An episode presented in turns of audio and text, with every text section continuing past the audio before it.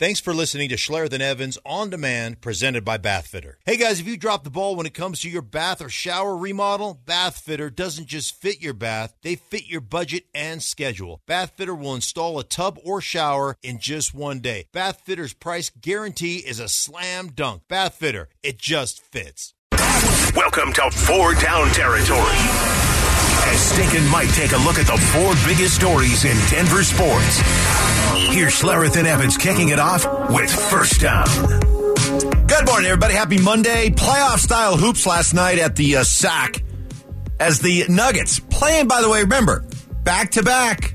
You know, I heard the digital team over at uh, the other side here denversports.com just over the last couple weeks whining about back to backs and how tough they are and how unnecessary. Nuggets and Avalanche handling back to backs just fine. Last night, the Nuggets on a back to back go overtime, yet they were the fresher team as Nikola Jokic finishing off his triple double in overtime in style.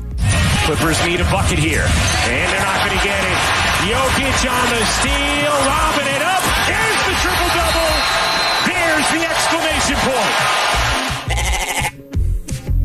That was that assist was for the That was for the triple double. Yep. Yeah. Yep. Undefeated in triple doubles. He's averaging a triple double. Dude is, dude is freaking ridiculous. It's it's easy, and I think most of the time the MVP debate is framed by numbers. And yeah, the numbers tell a large part of the story. But if if, if you want to see what an MVP looks like, mm-hmm. how an MVP plays down the stretch of a game that is being played at playoff Right. intensity.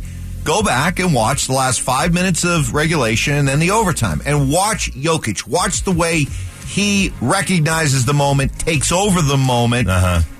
comes through in the moment. It was an MVP type performance. Yeah, the numbers were there, but just watch it because I think sometimes we'd like to frame these kind of debates with the numbers. Sometimes just the eye test. And boy, he passed it. Flying colors. How many shots does that guy have, by the way? Just like fadeaways, one hand tip ins, like it, it, his ability to create within seven, eight feet of the basket. It's there ain't nobody that can create like he creates. His touch, His- like his- six, seven feet away from the basket. His ability to just to find a shot. It's amazing. Yep. Yep. He's the GOAT. He is. Second down. Well, at least the regular season GOAT the last three years, not all time, but although keep it going, man, keep it going. Uh, meanwhile, the Avalanche. So much for them being bothered by back to backs. In their last three back to backs, 12 possible points, they've picked up 11 out of the 12. Another one, and by the way, in those three back to backs, winning the second half of the back to backs against teams who are already rested. Same case on Saturday. They beat uh, Calgary. Jared Bednar very happy with his wins over Winnipeg and Calgary on back to back nights. I really like this weekend, especially because we got a little rest. You know, we got two practice days, a couple days of rest. We're able to sit down, do a little video with individuals, with the team, and I thought the team was fantastic this weekend. Two really good, solid, complete games on both sides of the puck. So, real nice finish. You know, it's funny though, Mark, is that you know even even with the the stretch of hockey that they're playing, really good hockey, 13-2 and two in their last seventeen games, and yet it still is incredibly packed right now in the playoff race. They're in third place, one point behind Minnesota, uh, but yet they're they're only uh, one point ahead of Seattle for the final playoff spot. The good news is is that they're looking like they're just about going to be locked in to make the playoffs. Calgary, sorry, the Naz effect just hasn't happened in Calgary. Calgary is that uh, final team outside the playoffs. They have 66 points, and this this time of the season, four or five points, that is hard to make up. So the Avalanche never there was never any real doubt, was there? I never had any doubt that they'd make the playoffs. Now it's just a matter of where they're going to be seated. Although I've said it a million times, I'll say it again. I don't care where they're seated. I don't care if they have home ice or not. There's not one team in this Western Conference that's going to beat them four times. Yeah, last week they had uh, uh, they had three birds in the bush on on several different teams. They're How not many- games in the hand. They're birds in the bush. They're birds in the bush. How many? How many birds in the bush do they still have? Birds Oh, in the bush. they got plenty. They got. Let's see. So they're one point behind Minnesota in the division. They got three birds in the bush there. Okay. They're uh, two points behind, three points behind Dallas for first place in the division, and they have two birds in the bush there. Two birds in the bush. So yeah, you know, even for and by the way, here's a big one. Tonight they host Vegas, and Vegas has the best record in the West with 76 points. The Avalanche are five points behind Vegas with two in the bush. But tonight is one of those big ones. You know what tonight Yeah. is? Tonight. All right, let's see if you get your, your hockey terminology Okay. down. What is tonight? Tonight They play Vegas. They play Vegas. It's a big Come on. game in the sack. No. It's a. Uh, Come on, come on. It's a. It's uh, a, it's a three point game. Oh, close. Oh shoot! Close. It's a four point game. Four. How do we get the four points? Because if you beat them in regulation, that's two points you get that they don't get. Mad, mad, mad, mad, mad. Four point game tonight. four point game. Big this now. This is one you don't want to win in overtime or shootout because then it's a three point game. Then you No get two, I'm no but they good get one. No wonder I'm no good at math. So tonight's a four point nine. Four point. when game. does two points equal four points? Is the- tonight. Tonight. Yes, absolutely. It's a math equation. It is a math equation. Okay, Johnny just moved us on. Broncos uh, with the combine. We'll get a chance to hear from both uh, both the Paytons tomorrow, Sean and George, uh, during our show during the eight o'clock hour tomorrow. They'll both be speaking at the uh, at the combine. Do you uh, do you anticipate the Broncos making a big trade to accumulate more draft picks, to use future draft picks? Do you see Sean Payton taking the long view, personnel wise, or do you think he's going to start to try to win now and make moves now? I don't. I don't see them making a bunch of moves. I like if there's a guy they like that they could they could package a third or fourth and move up to a second, then I could see them doing that. But I don't see any significant, you know, future moves, future picks. Really? Because that's he did a lot of that in New Orleans. No, I understand trading did. future picks. Like, hey, I'll I'll give you a pick from 2024 for well, this year. right? They don't have. Well, what do they have? Do they have their first rounders back in 2024? I don't know what they. I am. I, I'm confused on what they have and what they don't have. in 2024. Yeah, they'll have their first round pick, but they will not have a second round pick. okay. So So trading their first round pick. I could, yeah, I could see them doing that for next year if they see somebody they love this year.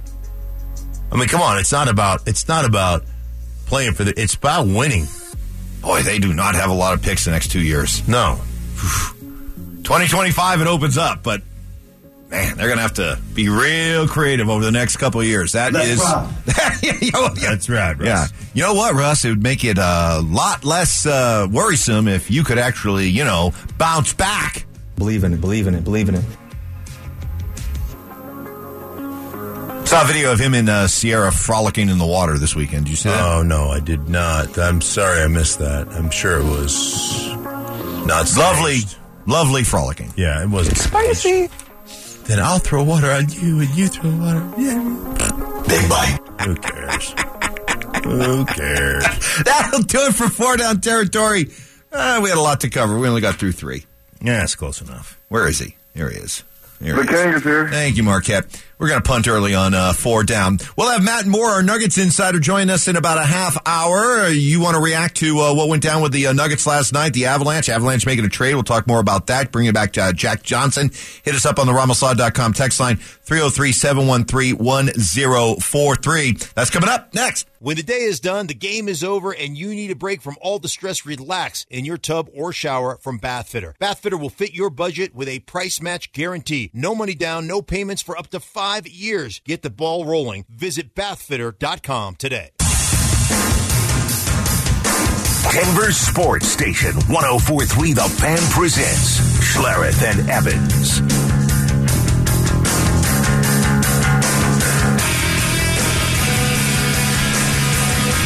Again, we'll have our uh, very own Andrew Mason out at the Combine, Indy. Cecil will be out there as well, so we'll get you uh, covered for everything going on with the uh, Combine. What's trending coming up at uh, 7.30? You have something you want to uh, pass along here? Um, do I have something I want to pass along? By the way, still reveling in our beatdown of DMAC on Friday. Gosh. Oof. That was a how knockout. stupid I am. Knockout. By the way, there are people doing five to ten right down the state pen that did less to get there than what we just did at DMAC on Friday. The It best was- part was right before we came on. Mike Klis was on. Oh, dude. and basically refuted a bunch of stuff he'd said, which you heard and brought up. And he's like, Nah, I kind of hope you didn't hear that. Hey, Here's a good sport about it. He's Yeah, like, yeah. "Oh, I kind of wish you hadn't heard that. yeah, he, he was. Getting, by, by the way, by the way, not to not to interrupt your train of thought, but you know the whole you got to have a quarterback, got to have a quarterback, got to have a top five quarterback, got to have a top five. You know, you, you know that whole Oh, yeah. what we that, that mantra that we've heard from the little fella in the afternoon. And for- trade up to get one if Yeah. you if you have to, If no matter have to. what. No matter what, you got to get one. Um, since 2011, six teams have traded up, given up huge value, more than what the value chart would tell you, to trade up for. And this comes from Daniel Jeremiah, who covers the draft for the uh, NFL Network and everything else. But uh, six teams have done that since 2011, starting in 2012. Okay, 2012, Robert Griffin. The Washington Redskins traded up uh, up to the second overall pick. How'd that work out? Not well, right? Not well. Okay. How about uh, 2016? Two quarterbacks they traded up for. Jared Goff, number one overall to the Rams. Carson Wentz, number two overall to Philly. How'd that work out? Not too good. Okay, well, you know what? It's going to start to trend upward here because in 2017, the Chicago Bears did that to get up for Mitchell Trubisky. Ah, good old Mitch. How'd that work out? All right, well, what about the Jets in 2018 trading all the way up to get uh, Sam Darnold? How'd that work out? Okay, but you know what? I mean, come on. All right, five for five. I, I get it, but you know, eventually you're going to hit, right? 2021, the San Francisco 49ers traded up for Trey Lance. How'd that work out? Below not good. Yes, not not good at all. It it just is. You know the narrative of you got to have one, you got to get him in the f- top five, you got to trade up to get him. You gotta, it's just not. It's just not accurate. It's not true. Wow, look at you. Look at you, my little shaver. You know, it's like the pupil teaching the, the, the teacher now. It's like, you know, that you're, you're, you're, you're carrying the torch for me. Yeah. Thank you. You're welcome. I love it. Yeah. Now you had a weekend to uh, digest the report in The Athletic that uh, 15 Bronco coaches and players on and off the record, uh, all kinds of, a lot of the stuff that we knew, but, you know, stuff that was kind of added to it. You know, we knew that Russ had an office, but the fact that it was on the second floor, we knew that uh, Russ was do, doing uh, some of him some of his things with the Seattle offense that maybe wasn't fitting in perfectly here, and we we heard about some of the cadences that he was using in Seattle that he wasn't using here, and the offensive linemen were standing up during practice going, "What the heck is that? We're not doing that." Now you had a weekend to digest it. Where are you at with Russ? Um, I find that level of self-importance and selfishness um, to be incredibly disappointing. And you know, you can you can shroud that under the uh, the guise of, "Hey, man, I'm working hard and I'm preparing and I'm doing this, that, and the other." But when you have different plays than the stuff you're running on grease boards, and you know that's the report. Hey, man, he came in his office. He had his own. Hey, we should try to run this, and we should try to like really. You want to talk about you want to talk about complete and total dysfunction, and then changing up cadences. I've told you this before, and this is, a real sore sticking point with me. Cadence is a weapon. It's a weapon for the offense. And it's the one situation or the one the the one area that gives us an advantage over them. They're better athletes than we are up front on in the trenches I'm talking about. So let's make sure we use that cadence as a weapon. When you're changing cadences and you're doing things on your own or you're going to plays that we haven't run, like you want to talk about the ultimate in selfishness. I know better than everybody else. And the whole I I was thinking about this. The whole office upstairs. I started thinking about how many times over the course of my career did I ever go upstairs to the coaches' offices? Can, can, can you list it? Orlando was talking about this the other day. He said maybe five times, and, and most of them were just end of the season exit interviews. They were done upstairs. That's it. Right. I think I went. I think I went upstairs to Mike's office one time because coaches came to me and were complaining about our schedule, and so I went up to Mike's office to change the schedule. One time, every other meeting I had with Mike was downstairs in my in our area in the locker room area. When I when I told him he needed to start bringing in breakfast, it was because I was down. He was downstairs, and I basically pulled him aside and said, "Hey, dude, you need to start bringing in breakfast." Like, you know, and then explained why, and it was done. Um, I think I had one meeting with him upstairs in his office to change the schedule, and one meeting about Mondays off if we won in his office and that was like on a on a Tuesday on our day off or whatever, or a Monday when we got finished our workouts. So I think two times in my career during the season, I went upstairs twice. Now there was some off-season exit Yeah. interview or upstairs to accounting because something got screwed up. Right. But other than that, No, hey, hey, look, th- this article did not paint Russ in a, in a good way, but we spent an entire off, we spent an entire season talking about how Russ was given too much. Mm-hmm. It was a it was a lousy dynamic there, and he came across looking like he was above everybody, and that he was given his way, and that article only reinforced it. It also was something we talked about all season long: the idea that Nathaniel Hackett let it get out of control, Yes. and enabled it. Okay, that article supported it.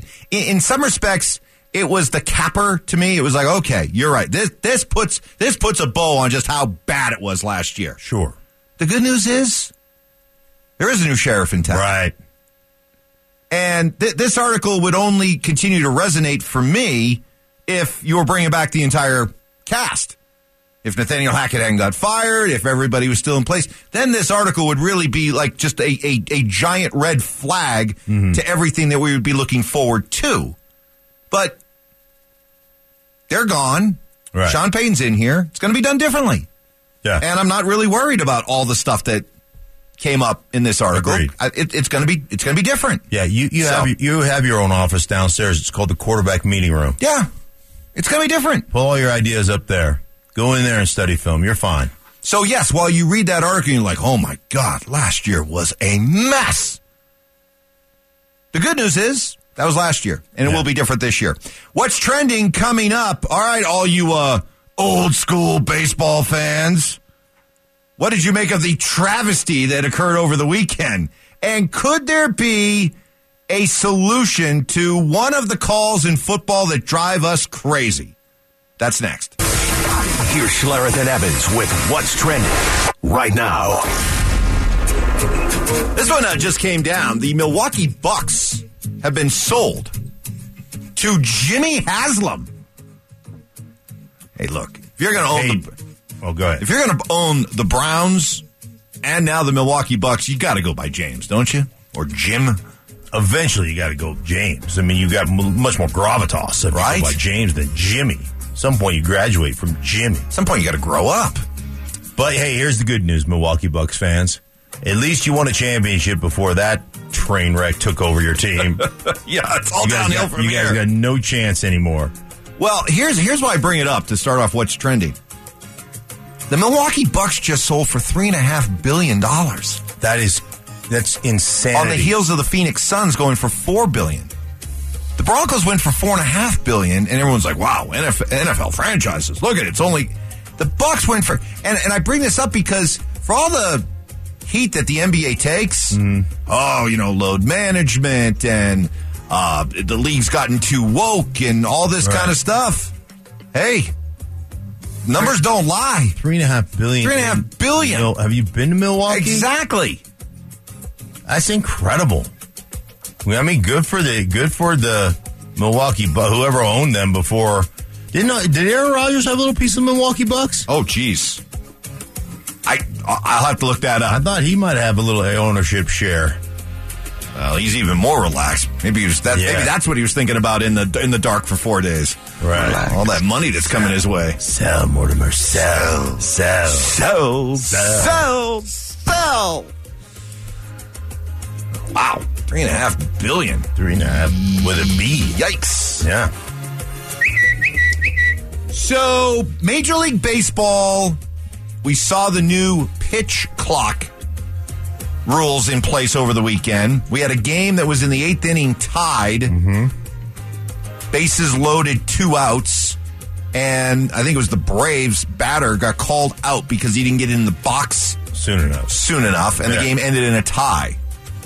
Old school baseball fans losing their mind. Games were played at a pretty brisk pace over the weekend, though. The idea is the average baseball game last year was about three hours and seven minutes long. Way too long. You play 162 of these games. You can't be averaging three hours per. Can't do it. The idea is to get it down to like two and a half.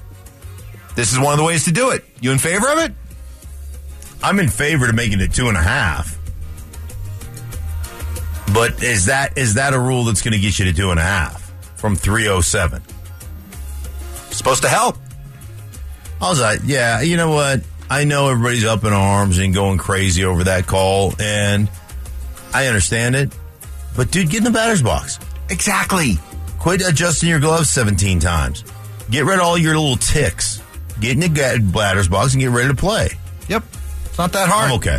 I'm all right. And by the way, it's like this is like when a new rule is being emphasized in preseason in Yeah. football and the flags are flying all over the place Right. and people are losing their minds and what ends up happening? Players adjust, coaches adjust, everything adjusts, and maybe even the officials back off a little bit during hmm. the regular season.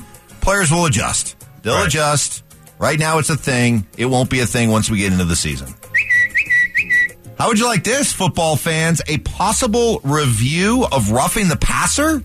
Something that the competition committee talking about. You in favor of that? Um, yeah, I am. Too, uh, too many times. Hey, listen, man. I understand the protecting your investment, protecting the quarterbacks, but it, it's it's out of hand, ridiculous. I mean, I would think that a lot of a lot of quarterbacks feel embarrassed about some of the calls they get. At least I would hope that they feel embarrassed about some of the calls they get. So yeah, I'm I'm all over. I'm all over that. I, I, I would love to see them. I'd love to see them be able to review roughing the passer. How about any call? Any call. Be able to review don't any call. In the XFL, have a review flag, like you can throw a flag on a, Yep. on a penalty, Yeah. like, and, and review the penalty. Anything. Holding call. You can't review them all, though, right? Well, some are. So if you had one, Well, I don't know. What one- about- what about- one challenge flag review call a game? And if you win it, you keep it, you do another one. Yeah, okay, I'm okay with that. One, Yeah, but if you win it, then you get another one. So you could theoretically do it, do it again. That's fine. Yeah, okay. but if you lose it, you're, You're, done. you're done, yeah. Choose wisely. Choose wisely. Fury beat Paul. I saw that. After all the talk, man, Jake Paul came out and was talking all that junk. Remember, we played the audio Oh, and yeah. how he was going to, you know, rob him of his humanity. He was going to decapitate him and Mm-hmm. Right. steal his spirit. Mm-hmm. As much as I understand that pre fight bravado's part of the game, man, it feels good to see a guy like that get beat. It really does. By, by the way, you know what I saw after the fight too? Jake Paul coming out and saying, "Man, I was sick twice during the week Oh, during the build-up. I, I felt like I was ah, listless. They had no energy. Look, dude, you can't talk all that smack pre-fight and then come out and complain about how you didn't feel good. That I don't want to hear that. Now, after all the talk about the NFL being scripted, now this one, this one has a scripted feel to it, Uh, doesn't it? The underdog Oh. wins.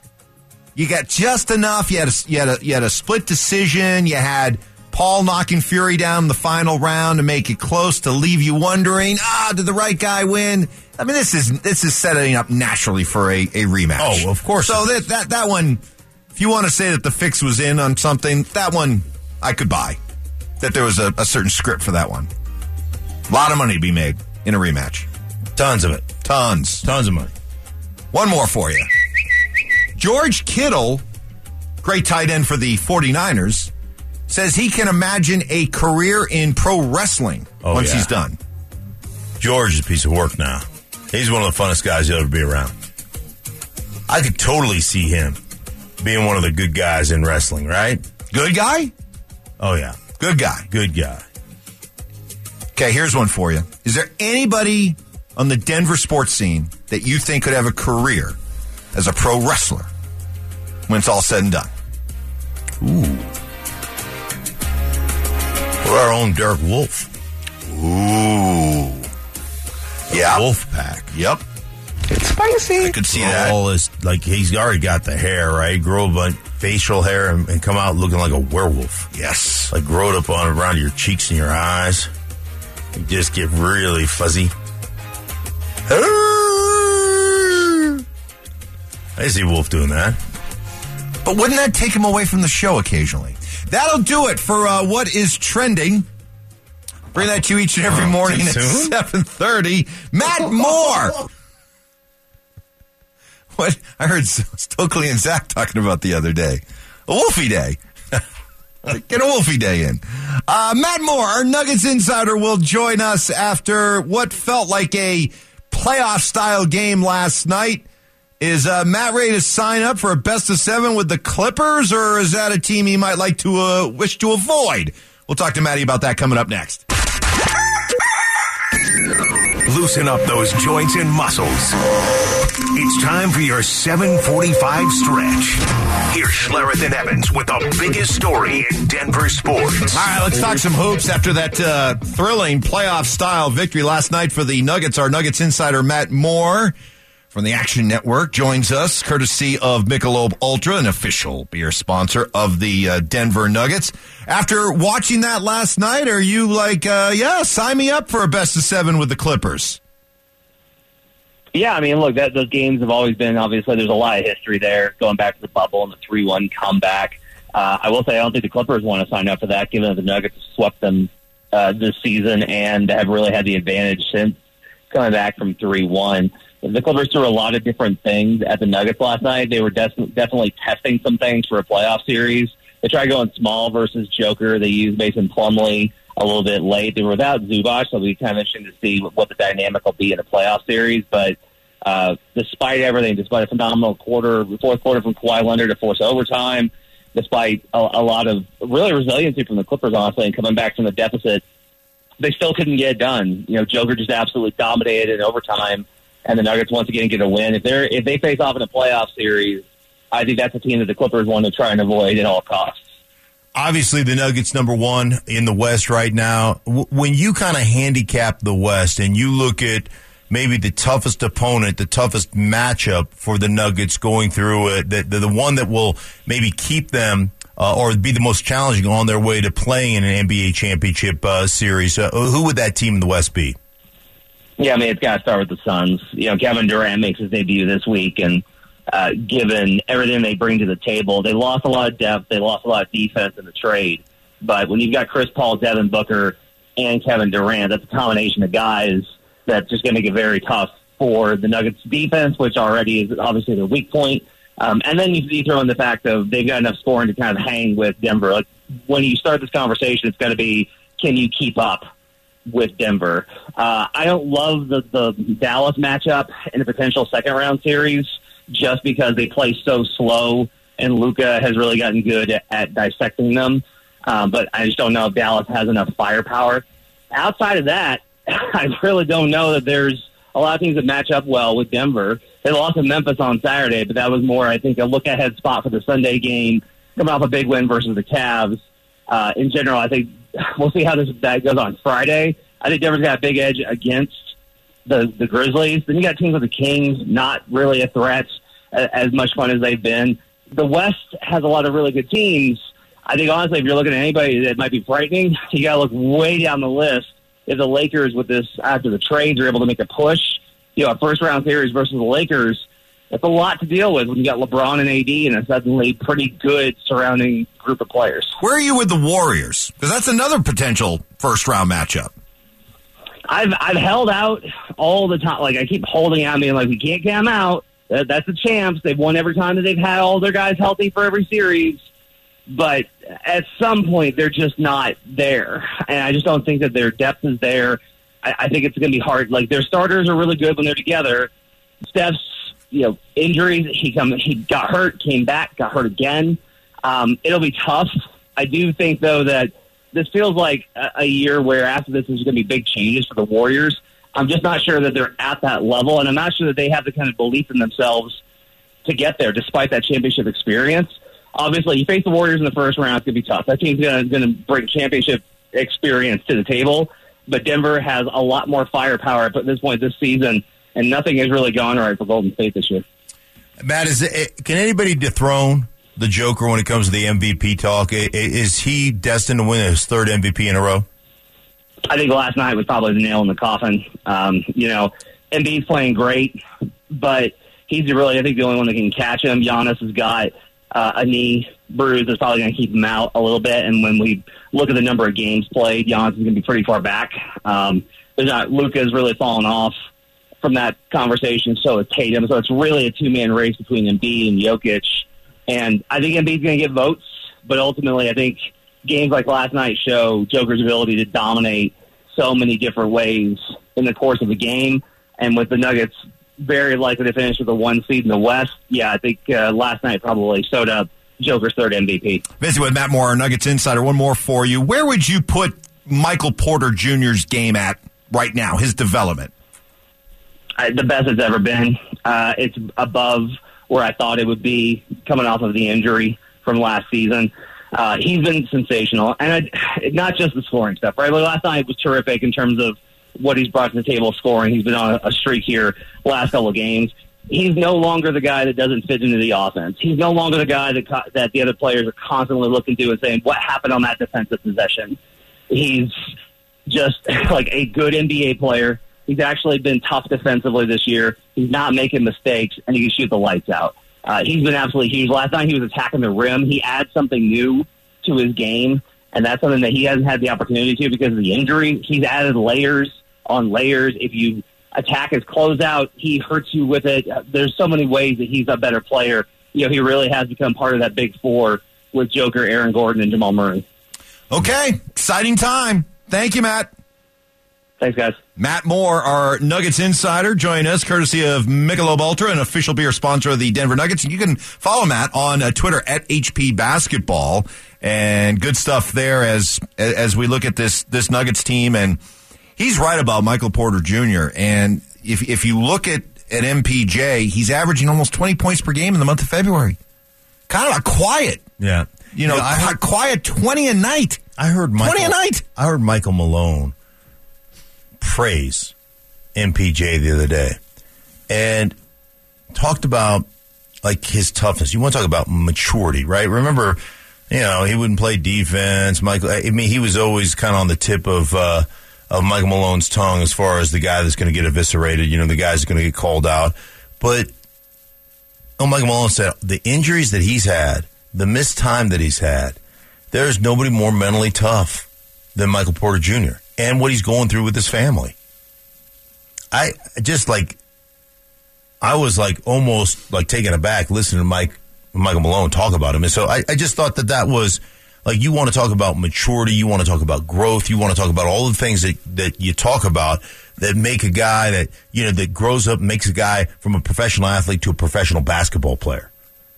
And I think he's developing into a professional basketball player. And that's what Michael Malone was talking about. 11 games in February, averaging 19.6 points per game. And you look up throughout the course of the month and 23, 22, 30, 22, 25, last night 29. And everyone talks about Phoenix and their big four and everything. Mm-hmm. If, if you're telling me that I'm going to be able to rely on Michael Porter Jr. in the playoffs to go along with Jokic, to go along with Murray, to go along with Aaron Gordon, I'll put the Nuggets big four up against the Suns big four, no problem. And then Besides that, I've got the Nuggets depth, which Phoenix has none of. So you start putting it all together and you start looking at the wild cards for the Nuggets in the postseason. I, I start with Michael Porter Jr. Yeah. To me, he is the biggest wild card for the uh, for the Nuggets if they're going to go to the NBA Finals. You know what? You know what else is amazing just about the way their team operates, the unselfishness with which their team operates. Like Gordon can have a big game without scoring a lot of points. Do you know what I mean? Yeah. He does a lot of the dirty work stuff. Like last night, I don't think he had a ton of points, but Last in foul trouble. First game back from the rib injury. yeah, too. but but he just has a presence about him. Mm-hmm. So you can get the the scoring from the other three guys too, and and have him do that dirty work. I I, I don't know. I just uh, I think they're I think right now they're just they feel like a, a team that's really connected, which Yes. is great. Yep. Yep. So then you got them rolling right now. Mm-hmm. You got the Avalanche. Dude, the Avs are 13 2 and 2 in their last 17. And they got a lot of birds That- in the bush. that- and they've got birds in the bush, games in hand. Mm-hmm. And there is a. They're just quietly rolling right now. yes, Right? Yeah. And kind of under the it feels under the radar ish, rolling. Well, because they continue to have the injuries. Still, you know, who knows with Gabe? Makar's been out, although looks like a good chance he's back tonight against Vegas. But despite all that, they're just rolling right along, picking up points. Mm-hmm. And boy, you realize, by the way, they they had arrived at a bit of a okay, guys, it's time to get moving. After that loss to Chicago, then they had the team meeting. Uh-huh. When you realize they've put together this string of hockey and they're still sixth in their conference. Now, granted, it's it's so jumbled up, and they do have two, three games in hand with the with the teams that that are ahead of them. So there, there's still uh, room for them to move up. But you realize that you, you, at this stage of the season, you can't mess around. You can't just kind of muddle along and play 500 hockey and think you're going to make the playoffs. So they're rolling along. The trade deadline's coming up on March 9th. They made a, a couple of trades yesterday, depth moves. They get a um, goaltender over the weekend, Keith Kinkaid uh, from the Bruins. I think that's just that's just insurance in case Pavel Francouz isn't able to come back Right. or isn't or is any kind of a question mark. That's just that's just a depth move there, You see, veteran you- goaltender. you see, I think it was Boston's starting goalie that uh, scored. Scored a goal. Yeah. empty net goal. Then you made a trade that got a lot of people talking. They they trade Andreas Englund for Jack Johnson. Mm-hmm. Now Englund just a career minor leaguer, but he's only 27. Done some nice things this year. You bring back Jack Johnson. Both guys are in the final year of contracts, but Jack Johnson. You know, some people are like, hey, you're giving up on a younger player for a guy who's much older but he was he was part of your championship team last year. Right. Doesn't that matter? Yeah, it does matter. He, he's one of those. How does it matter? Well, it matters because you're a glue guy. You're a guy that's been there. You're a guy that has instant relationship with your teammates and has played with those guys and understands those guys. Plus, he's American. Jack Johnson. And you got rid of a guy named Englund. I don't think that ever hurts you. No. Can never No. go wrong with having Although the English don't have to worry about their teeth, so that's one thing about Good hockey. point hockey player, right? As a hockey player, because they've got terrible teeth anyhow. So you've got that going for you. But no, I mean a guy that's been here, who's done that, who you mentioned earlier in the show, that first game of the season against the Blackhawks when he just kind of stood out there and checked out the flag, and they were like, "Hey man, come here, come Yep. here, you know, come Yep. to the, the championship banner, be with us." So, like, there's a connection there with those guys that uh, he instantly fits in, and and I think there's a comfort level there that you have with a guy like Jack Johnson when he comes back in the fold. So, I think that's a I think the chemistry aspect of that is big. he's 36 years old. And so right right there the argument was, well, you're giving up on a guy who's 10 years younger. Yeah, but guys like Englund are are to be kind, they're they're dime a dozen type players. They really are. Dude, if okay, 27, I keep And saying he's a career minor leaguer too. For for he doesn't have that much NHL experience, so I don't know what you think you're you How somehow old- lost out on. How's MacKinnon? Oh, MacKinnon is uh what twenty? I think he's like 26, 27. Yeah, how many years has he been in the NHL? He's been in it like 9, 10, 11, years, yeah, right? 10 years 11 now. Yeah. You got a 27 year old that's a career minor leaguer. Thanks. I, I Yeah. mean, uh, hey, listen, man. Good for maybe he develops. Who knows? I would rather take a known commodity that I know what I'm going to get for an unknown commodity. 100% of the time. So I get a known commodity. So what? And there's no there's no guarantee that I mean Jack Johnson's a, a professional hockey player. There's no guarantee that some dude named Englund is going to be, even though he's 27. I, to me, in hockey parlance, 27 is is you're you're on the back end at 27, and I know that's still young, but you know what I'm saying. But you, when you're trying to win a cup, and let's face it, just because you're a professional athlete Uh huh. doesn't mean you're going to be somebody that can handle playing in the pressure games. Right? Not every professional athlete's created sure. the same. Not Yeah. every professional athlete can handle pressure situations or the postseason.